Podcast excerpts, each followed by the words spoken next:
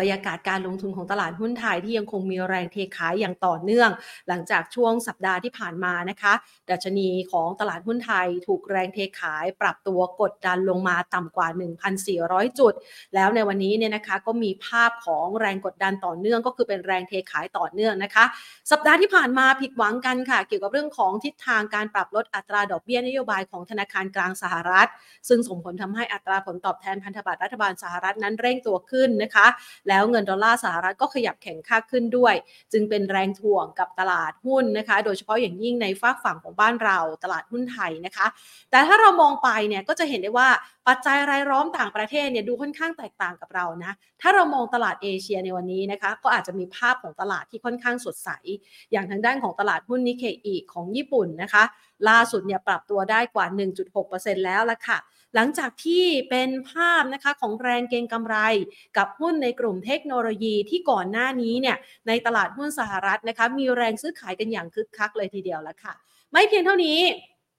ถ้าเรามามองกันต่อเนี่ยนะคะบรรยากาศการลงทุนของตลาดหุ้นไทยก่อนหน้านี้มันก็รับแรงส่งเหมือนกันในหุ้นกลุ่มอิเล็กทรอนิกส์แต่ปรากฏว่าตั้งแต่ปลายสัปดาห์ที่ผ่านมาจนถึงณปัจจุบัน หุ้นในกลุ่มอิเล็กทรอนิกส์ของบ้านเราก็มีแรงเทขายด้วยเช่นเดียวกันนะคะ ผนวกกับปัจจัยที่นักลงทุนยังคงจับตามองเกี่ยวกับการฟื้นตัวของเศรษฐกิจไทย ที่ยังค่อนข้างอ่อนแรงในขณะเดียวกัน วันนี้มีการประกาศนะคะทยอยประกาศผลประกอบการของกลุ่มธนาคาร ซึ่งหลายตัวอาจจะทำให้นักลงทุนผิดหวังนะคะ ก็เลยส่งผลทำให้เป็นแรงกดดันมีแรงเทขายออกมาอย่างต่อเนื่อง ซึ่งตลาดหุ้นไทยในวันนี้เอาเดี๋ยวเรามาดูครึ่งเช้ากันซะก่อนนะคะ บรรยากาศดูไม่ค่อยสู้ดีสักเท่าไหร่นะคะ โดยที่ครึ่งเช้าที่ผ่านมาดัชนีปรับตัวลดลง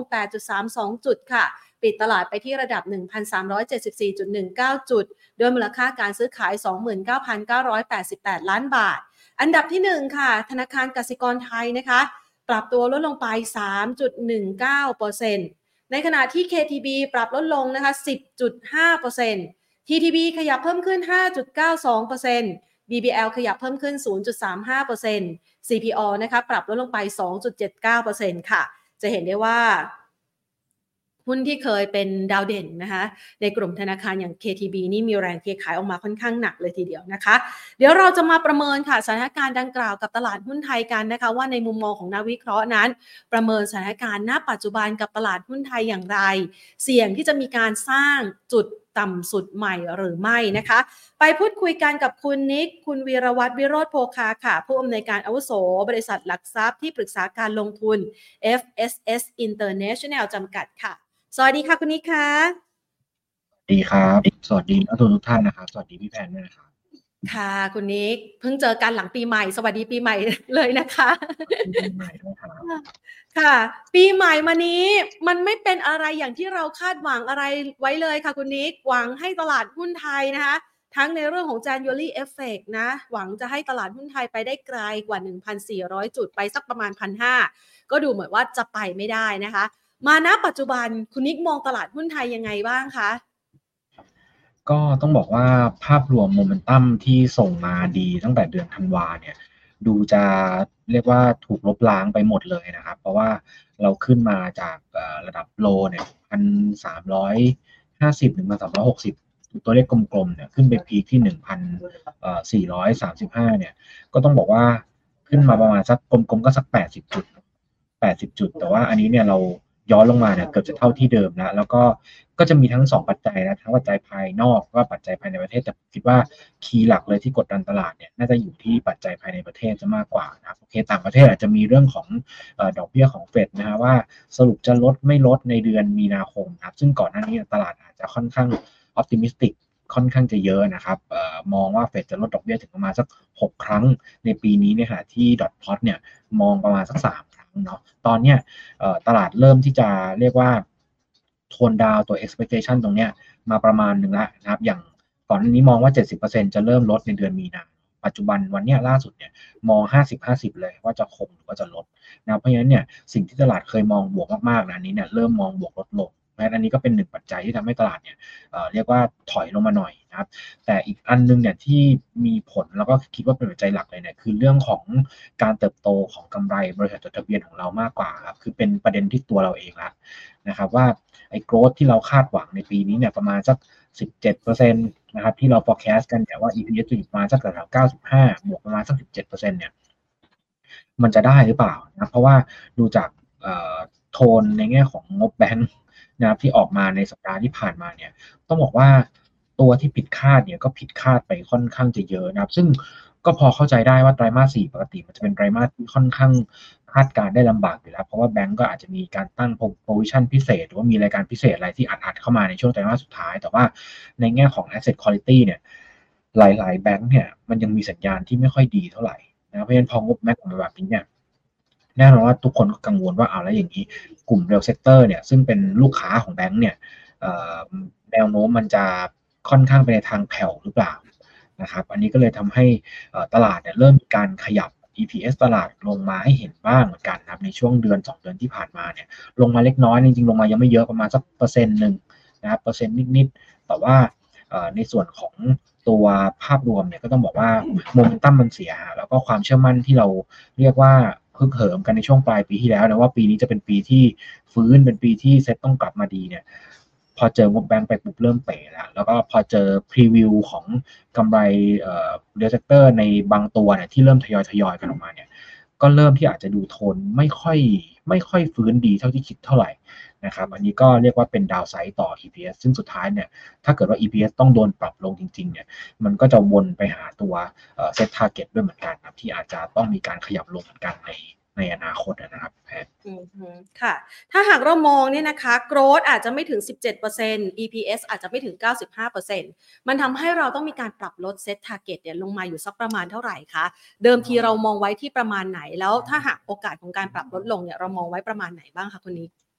ครับ อย่าง assumption หรือว่าตัวเลขที่เรารวบรวมมาช่วงปลายปีที่แล้วนะที่เราออกเปเปอร์ที่เป็นกลยุทธ์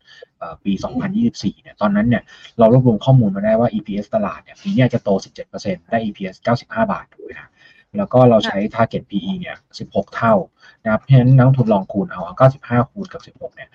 มันจะได้ประมาณแถวๆ1,520 จุดนะครับ อันนี้เป็นเซต target ของปี 2024นะที่ทาง ฟินแลนเซียหรือว่าทาง FSA ของเราเนี่ยมีการให้ไว้นะครับ ตอนเนี้ยตัวเลข EPS 95 เนี่ยเรียกว่าอาจจะเริ่มมีดาวไซด์ลงมา ทีนี้มันอยู่ที่ว่าจะลงมาที่เท่าไหร่นะครับ อย่างตอนนี้โอเคแบงค์เริ่มโดนปรับลงมาแล้ว เดี๋ยวต้องดูว่าในช่วงเดือนกุมภาเนี่ยซึ่งเป็นเดือนที่จริงๆตั้งแต่ปลายมกราแล้วจะเริ่มมีการประกาศกำไร ของบริษัทใหญ่ๆนะครับ อย่างวีคนี้ก็จะมีกลุ่มปูนถูกไหมฮะเดี๋ยววีคถัดๆไปก็จะมีพวกปตทสอพอมีแอดวานทยอยประกาศออกมาเนี่ยแล้วก็ครบจบประมาณสักปลายเดือนกุมภาต้นเดือนมีนาเนี่ยอันนี้เนี่ยต้องดูว่าตลาดจะมีการรีไวซ์ดาวกำไรของบริษัททะเบียนเนี่ยลงมากน้อยแค่ไหนนะครับสมมุตินะครับสมมุติว่าถ้าเกิดว่าไอ้95 ที่เรามองไว้มันไม่ใช่เนี่ยมันลงมาสมมติว่าตั้งเลขตุ๊กตามก่อนแล้วกันสัก 90เนี่ยนะครับ แล้วเราใช้ target PE เท่าเดิมคือ 16 เท่าเนี่ย มันก็จะได้ target เนี่ยอาจจะย่อลงมาจากประมาณ 1,520 เนี่ยมาอยู่สักประมาณแถว1,400 กลางๆนะครับ โซนตรงนั้นนะขึ้นอยู่ก็ EPS เนี่ย ถูกเอาลงมากน้อยแค่ไหนครับอืมซึ่งเราจะมีการปรับประมาประมาณการเมื่อไหร่คะคุณนิกโดยปกติแล้วอะค่ะ ก็ปกติก็คือหลังหลังจากประกาศงบ คือจริงๆ preview เนี่ยเราเริ่มเห็น เราเริ่มเห็นทรายแล้วว่า มันมันอาจจะต้องโดนปรับลงหรือโดนปรับขึ้นยังไง แต่ว่าพอตัวเลขที่เป็น actual ออกมาเนี่ย ถ้ามันถ้ามันแย่ตามคาดอันนี้ก็โอเค confirm แต่ถ้ามันแย่กว่าคาดเนี่ยอันนี้ไม่ดีทีนี้เนี่ย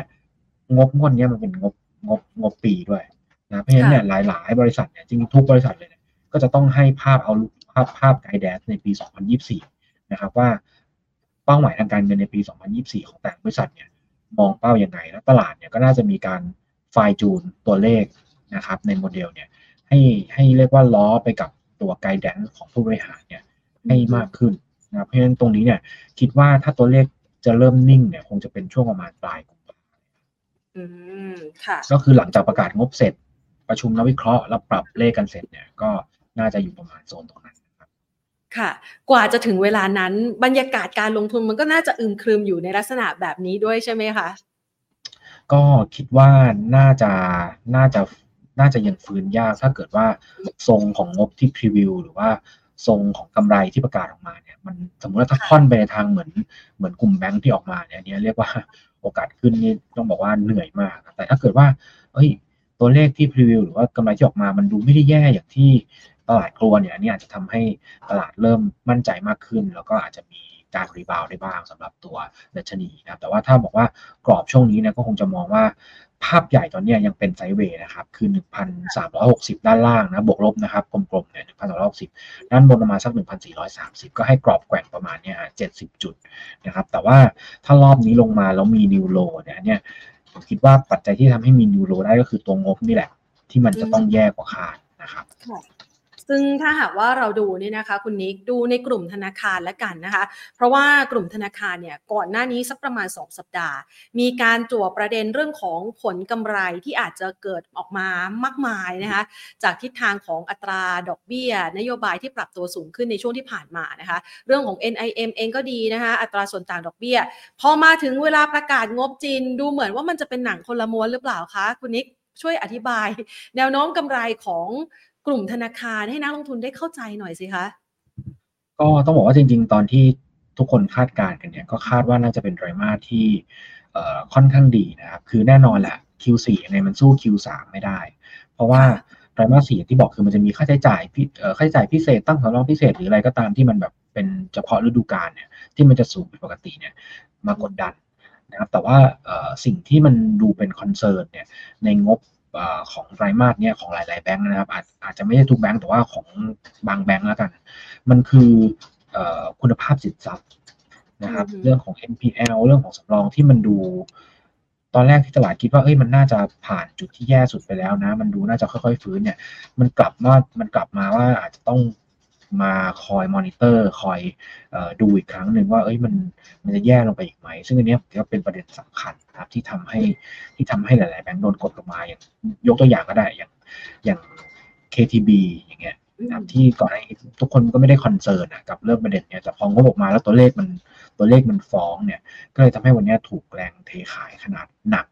นะครับ ในขณะที่ตัวที่อาจจะไม่ได้มีประเด็นนะครับ อย่างเช่น TTB อันนี้เนี่ยก็ เริ่มฟื้นขึ้นมาได้ค่อนข้างแรงรวมถึง BBL จริง BBL งบกำไรต่ำคาดนะครับ ราคาหุ้นโดนกระแทกมาแล้วปีที่แล้ว แต่ว่าถ้าไปดูไส้ในตัว asset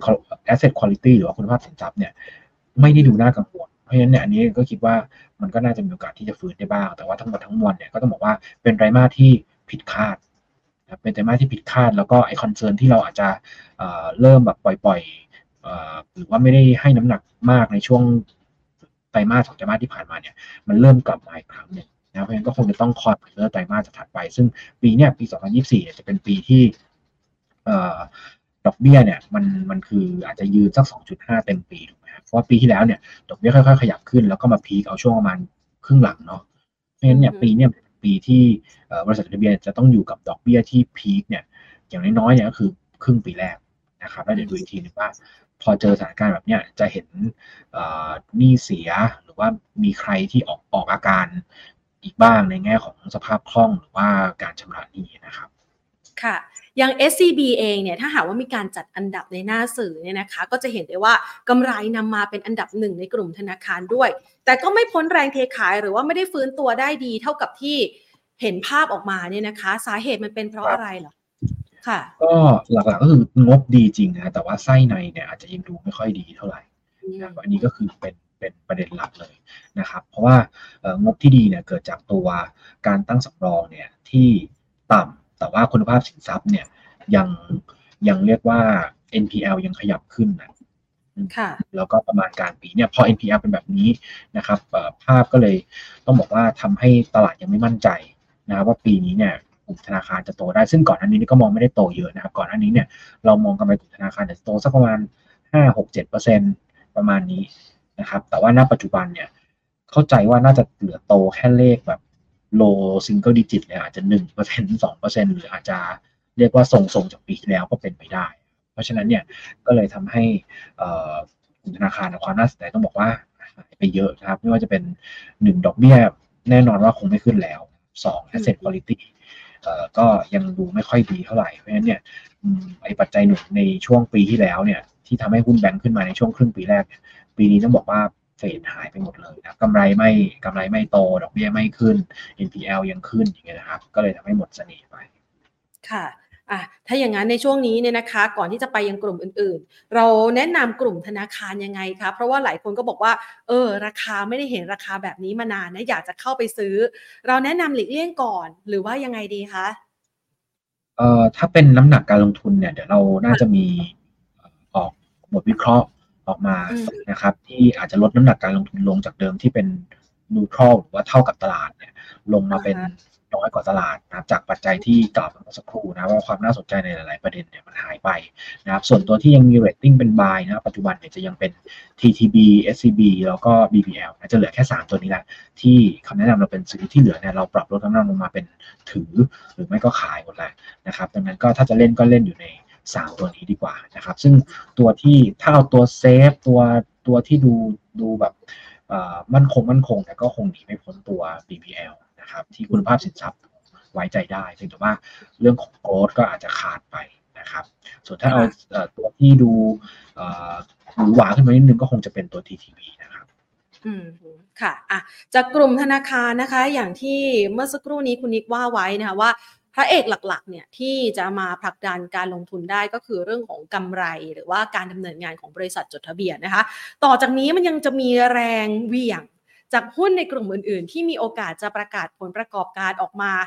ในแนวทางที่ไม่ค่อยดีแบบนี้อีกหรือเปล่าคะ เราประเมินกลุ่มไหนที่มีความน่าจะเป็นเอาไว้บ้างอะคะเอ่ออย่างที่เราเห็นสัญญานะครับก็คือกลุ่มไฟแนนซ์เนี่ย ก่อนหน้าเราคิดว่ากำไร Q4 น่าจะยืนหรือฟื้นจาก Q3 ได้เล็กน้อยนะแต่ปรากฏว่าเท่าที่เห็นตัวแรกที่เราเริ่มพรีวิวมาคือติดล้อเนี่ยกำไรก็เริ่มแบบ เพราะฉะนั้นไฟแนนซ์ต้องระมัดระวังนิดนึงเพราะถ้าแบงก์เป็นอย่างนี้เนี่ยไฟแนนซ์ก็อาจจะ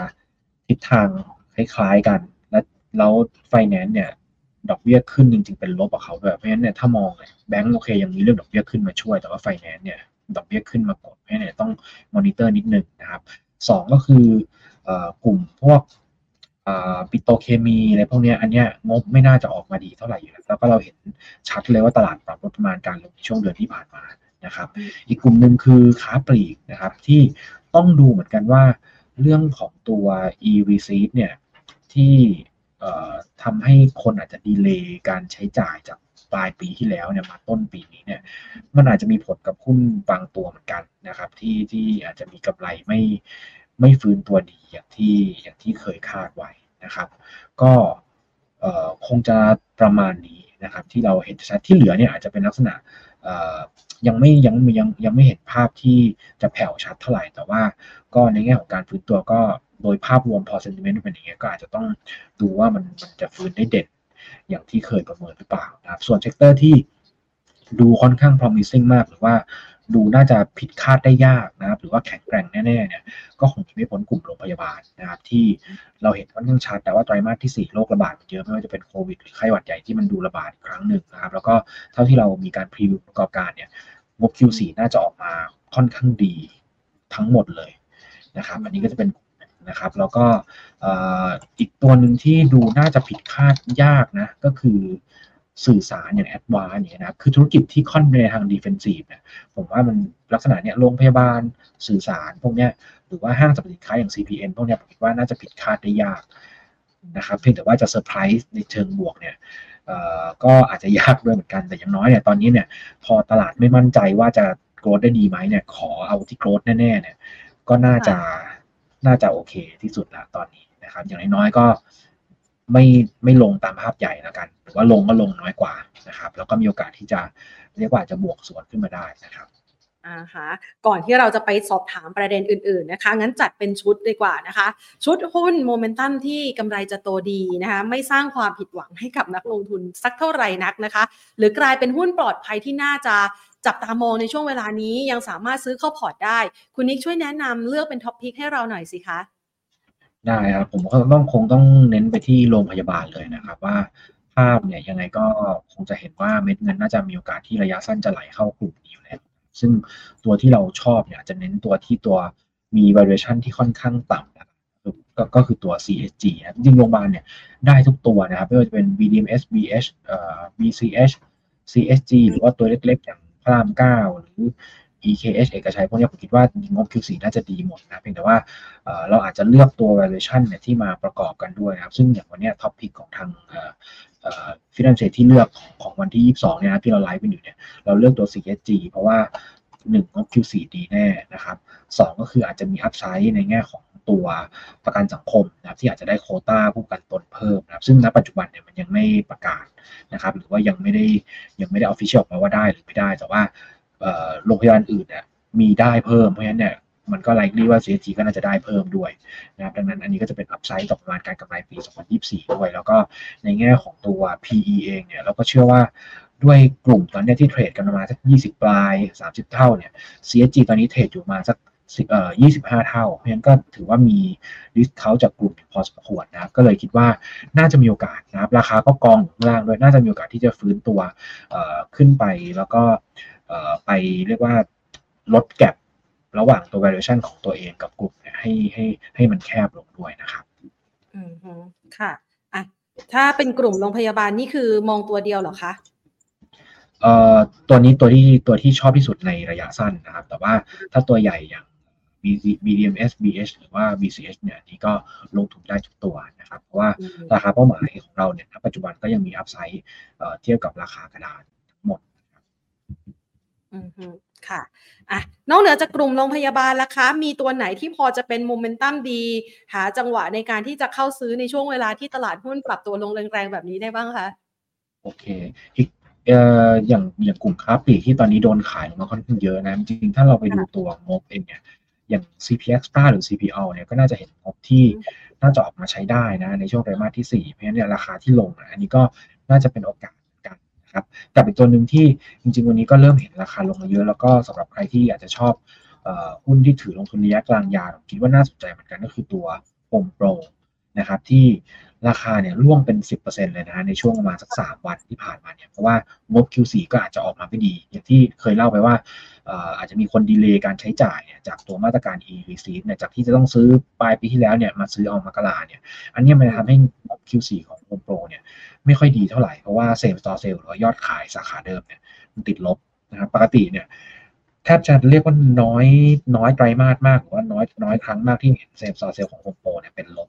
นะครับแต่ว่าไตรมาสสี่ติดลบเพราะฉะนั้นก็เลยทำให้ราคาหุ้นเนี่ยเรียกว่าตอบสนองมา แต่ว่ากลับกันเชื่อว่าคิวหนึ่งมันอาจจะมีลุ้นเหมือนกันว่าอาจจะเห็นยอดขายที่มันกระเด้งขึ้นได้ดีกว่าปกตินะครับ จากตัวการใช้จ่ายที่มันถูกถูก delay ข้ามปีมา แล้วก็ราคาหุ้นตรงนี้คิดว่าในเชิง valuation ก็น่าสนใจ แล้วก็ในแง่ของเทคนิคด้วยที่ราคาลงมาทำให้สัญญาณต่างๆเนี่ยมันค่อนข้างที่จะ oversold แล้วนะดังนั้น คิดว่าน่าจะมีโอกาสลุ้น rebound ได้นะครับ แล้วก็มองข้ามงบ Q4 ไปเลยครับ ไปมองปี 2024 ไปเลยว่าน่าจะกลับมาสู่สถานการณ์ปกตินะครับ ค่ะ โอกาสของการฟื้นตัวนี้เรามองไว้ที่ระดับไหนครับ เพราะว่าจะดูจากราคานี่โอ้โห ลงมาแรงนะจาก 12 เหลือ 10 บาทนะใช่ อย่างน้อยๆผมคิดว่าต้องกลับไปโซนแนวต้านที่เขาหลุดลงมาเลยนะ 11 บาท 50 นะครับ อย่างน้อยนะครับ ถ้ามองเป็นปีหน้าเนี่ยย้ำว่าเนี่ยต้องมอง ข้ามช็อตมองข้าม Q4 สักนิดหนึ่งนะครับ คิดว่า 11.5 นี้น่าน่าน่าจะกลับมาได้ แล้วก็ถ้ามองเป้าหลักจะมองสักโซนประมาณ 12 กลางนะ12 บาทกลางๆ 13 บาทได้ครับอ่าฮะขาปลีกไปแล้วโรงพยาบาลไปแล้ว ยังเหลือกลุ่มไหนตัวไหนที่ยังแข็งแกร่งพอจังหาจังหวะเข้าชาร์จได้บ้างคะเอ่อก็จะมี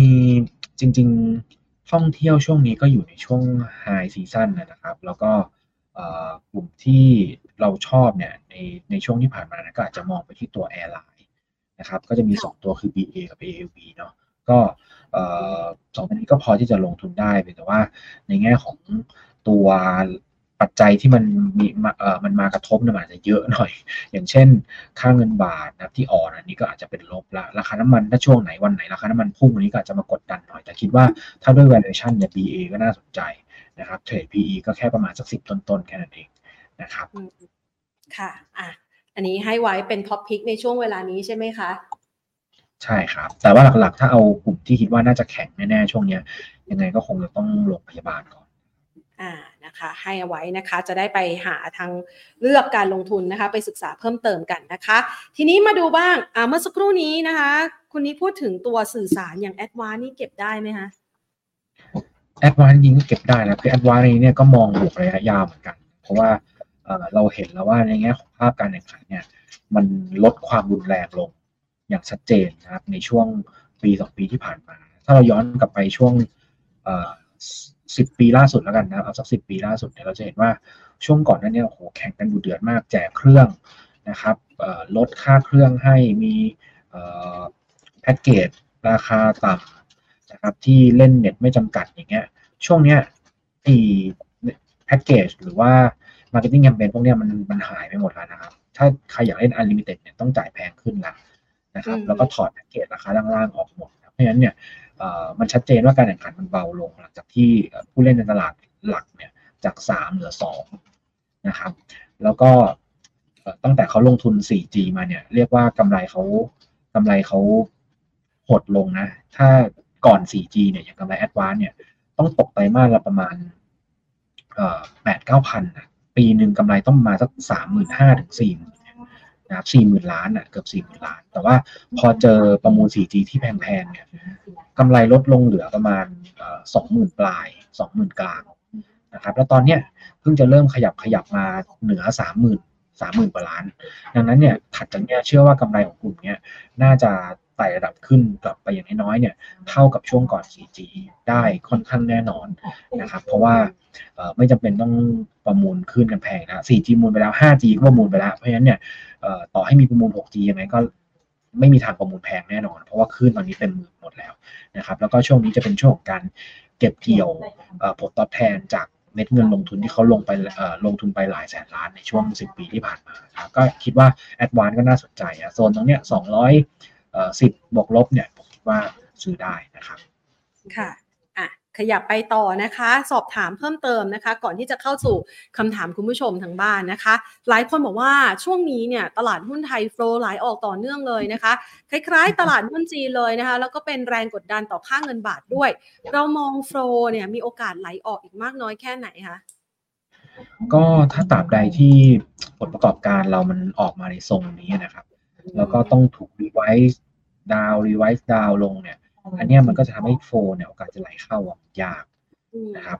อย่างถ้าย้อนกลับไปเนี่ยช่วงที่ flow ไหลเข้าหนักๆเนี่ยคือปี 2022ถูกไหมฮะปีนั้นน่ะค่ะเป็นปีที่เราเปิดประเทศ เริ่มเปิดประเทศช่วงกลางปีเนาะหลังจากโควิด เนี่ย ทุกคนก็มุ่งหน้ามาดูไทยแลนด์เลยเพราะว่าถ้าเปิดประเทศเนี่ยบ้านเราเป็นประเทศที่พึ่งพิงการท่องเที่ยว เยอะเพราะฉะนั้นจะได้ประโยชน์ ทุกคนก็แห่เข้ามา แล้วก็ภาพตอนนั้นทุกคนก็จะมองว่าท่องเที่ยวเราจะฟื้นแล้ว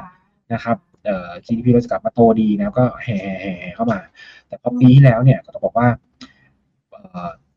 ถ้าถ้าให้เล่าเป็นแบบตัวเลขที่เห็นชัดเนี่ยอย่างตอนต้นปีเนี่ย เรามอง EPS ตลาดกันร้อยหนึ่งนะครับอืมพอผ่านไปสักไตรมาสหนึ่งอ่านลงมาเหลือ95ผ่านไปสักพักหนึ่งอ่านลงมาเหลือ88นะค รับจนสุดท้ายเนี่ยจบปี 2023 เนี่ยซึ่งยังเหลืออีกไตรมาสหนึ่งที่ยังไม่ได้ประกาศเนี่ยนะตอนเนี้ยเราคาด EPS กันแค่ประมาณ 80 กว่า 87 อย่างเงี้ยอ่าคือมันมันจาก 90 กว่า 95 เกือบร้อยลงมา 81 เนี่ยมันค่ะคือเกือบ20ถูกไหมฮะอ่าฮะแล้วมันก็สะท้อนได้ว่าทำไมเอ่อตลาดหุ้นไทยปีที่แล้วถึงติดลบไปประมาณสักสิบเปอร์เซ็นต์ผมว่าหลักๆเนี่ยมันไม่ได้เกี่ยวกับอะไรมันเกี่ยวกับว่ากำไรเราไม่มาอืมพอกำไรต่างๆเนี่ยต่างชาติก็ไม่รู้จะ ซื้อเราทำไมนะอืมปีเนี้ยก็ภาวนาว่าขออย่าให้ภาพมันซ้ำกับปีที่แล้วแล้วกันว่าเราวันเนี้ยสตาร์ทเราเริ่มต้นที่ 95 เนาะตอนเนี้ยค่ะเราเริ่มเห็นว่าอาจจะอาจจะต้องโดนขยับลงนิดหน่อยหรือเปล่านะครับค่ะก็จะดูว่าจบที่ตรงไหนนะถ้าเกิดว่าเราเห็น EPS ที่ดีไว e ดาวจบ หรือว่าเราเริ่มเห็นงบนะครับที่เป็นไตรมาสที่แบบเฮ้ยไตรมาสเนี้ยกำไรแต่ละตัวออกมานี่ดีกว่าคาดนะอ่าแบบเนี้ยโฟลจะเข้าได้อืมครับผม ก็คงค่ะต้องรอแต่ภาพไตรมาสสี่ดูเหมือนว่ากำไรเท่าที่เห็นเบื้องต้นเนี่ย มันอาจจะไม่ค่อยเอื้อเท่าไหร่นะอ่าฮะค่ะอะงั้นเรามาดูนะคะ อีกหนึ่งคำถามนะคะ ก็คือวันนี้เนี่ย ถ้าเรามองไปยังต่างประเทศหุ้นในกลุ่มเทคโนโลยีนี่ปรับตัวได้อย่างคึกคักเลยนะคะ หนุนให้ตลาดหุ้นนิเคอีก็ปรับตัวทดสอบ high แล้ว high อีกนะ บ้านเราเนี่ยก็มีกลุ่มนี้ในแฝงอยู่ในกลุ่มอิเล็กทรอนิกส์เหมือนกัน แต่ว่ามาวันนี้เนี่ยอิเล็กทรอนิกส์มันไม่ขยับแล้วค่ะคุณนิกสาเหตุเป็นเพราะอะไรคะเออผมว่าหนึ่งคือเราเราก็ไม่ได้ tech ขนาดนั้นนะคือหุ้นอือฮึอิเล็กทรอนิกส์เราก็เป็นเป็นอิเล็กทรอนิกส์ที่อาจจะไม่ได้แบบ เราคือเราไม่ได้เป็นหุ้น tech แบบ Apple Google อะไรอย่างเงี้ยนะฮะเราเป็นแบบผู้ผลิตชิ้นส่วนอิเล็กทรอนิกส์เพราะฉะนั้นเนี่ยเรียกว่าความแรงที่โดนส่งมาจาก ต่างประเทศที่เขาบวกดีๆเนี่ยมันพอมาถึงบ้านเราพอมาเจอตัวหุ้นที่โครงสร้างของเศรษฐกิจเราเป็นแบบนี้มันก็มันก็ไม่ค่อยได้อานิสงส์เท่าไหร่นะครับแล้วก็ประกอบกับ valuation ของกลุ่มนี้เนี่ยโดยเฉพาะพี่ใหญ่อย่างเดลต้าเนี่ยมันก็ยังไงมันก็ขึ้นขึ้นชื่อว่าเป็นหุ้นที่ PE แพงอยู่แล้วอะดังนั้นเนี่ยก็เรียกว่ามันก็จำกัด upside ไปโดยปริยายนะครับ ก็คงจะเป็นลักษณะประมาณนี้สำหรับกลุ่มอิเล็กทรอนิกส์นะครับ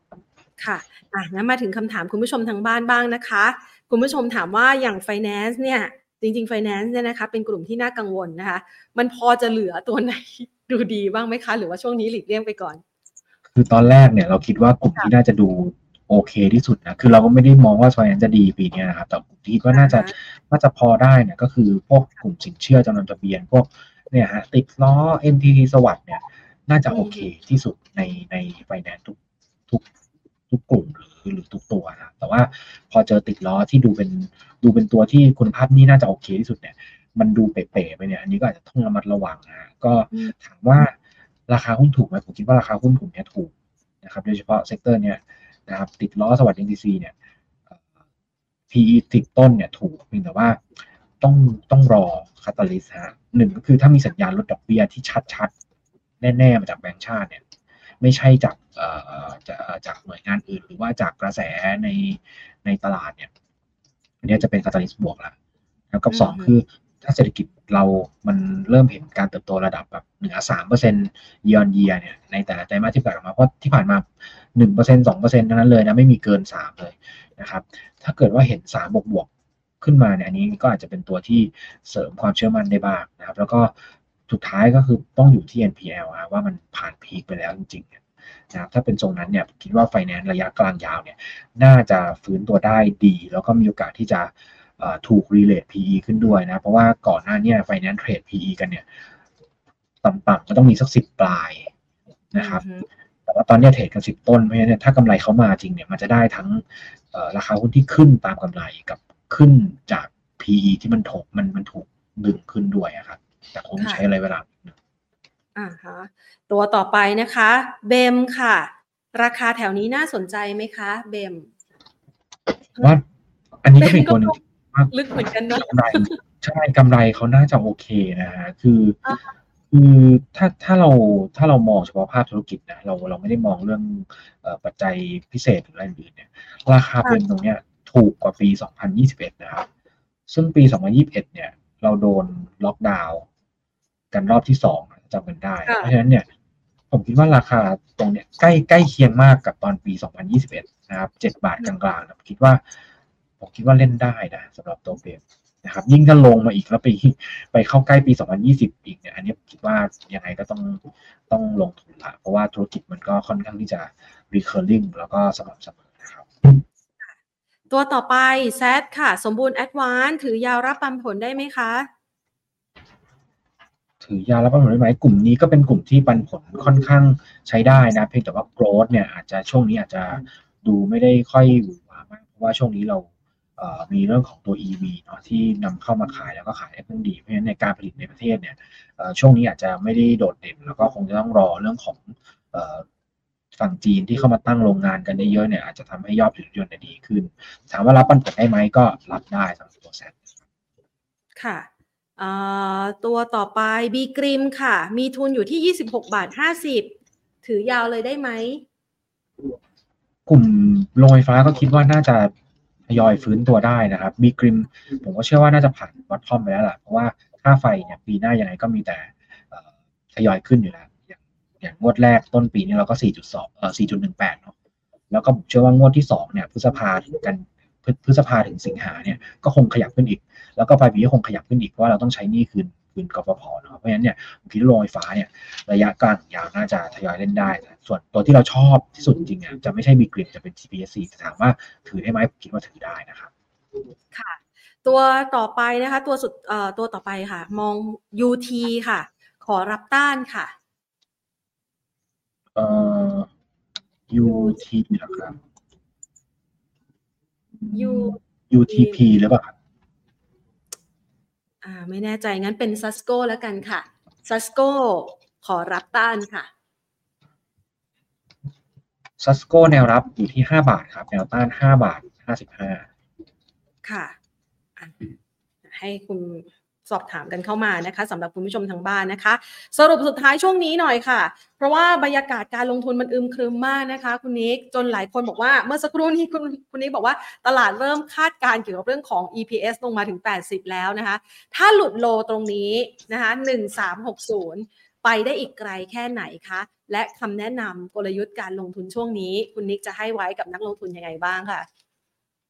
ถ้าถ้าเกิดว่าหลุดโลเนี่ยก็อย่างที่บอกคือในแง่ของ EPS เนี่ยมันต้องมันต้องมีประเด็นที่ถูกปรับลงจากปัจจุบัน ปัจจุบันเนี่ยเราคาด 95 ก็ถ้าจะหลุดเนี่ยก็คงจะมีประเด็นตรงนี้แหละว่าจาก 95 เนี่ยจะลงไปที่เท่าไหร่นะครับ ส่วนถ้าถามว่าลงไม่ได้ถึงไหน ถ้าหลุด 1360 เนี่ยก็คงจะไปโซนประมาณสักพันสามต้นต้นพันสามกลมๆเนี่ยค่ะพันสามต้นต้น อะกลยุทธ์การลงทุนราคาในจังหวะที่มันมีความผันผวนและมีแนวโน้มขาลงแบบนี้ค่ะครับช่วงนี้ก็คงจะต้อง selective นะเพราะอย่างที่บอกคือตลาดเริ่มไม่มั่นใจเกี่ยวกับโกลด์แล้วเพราะฉะนั้นเนี่ยต้องหาตัวที่ตัวที่ sure นะครับก็เน้นไปที่โรงพยาบาลก่อนครับส่วน sector อื่นเนี่ยสำหรับระยะกลางยาวยังไงก็มองออลงเนี่ยก็เป็นจังหวะในการสะสมนะเพราะเราเชื่อว่ายังไงก็ตามเนี่ย GDP เรามันควรจะต้องเห็นทิศทางที่เร่งขึ้นนะเราโต 2%มา 2 ปีแล้วนะครับก่อนหน้านี้ ติดลบจากโควิด แล้วก็โตช้า ปีนี้ควรจะต้องเห็นเลขสามกว่า แล้วก็ปีหน้าควรจะต้องเห็นเลขสามบวกตลอดเพราะฉะนั้นเนี่ย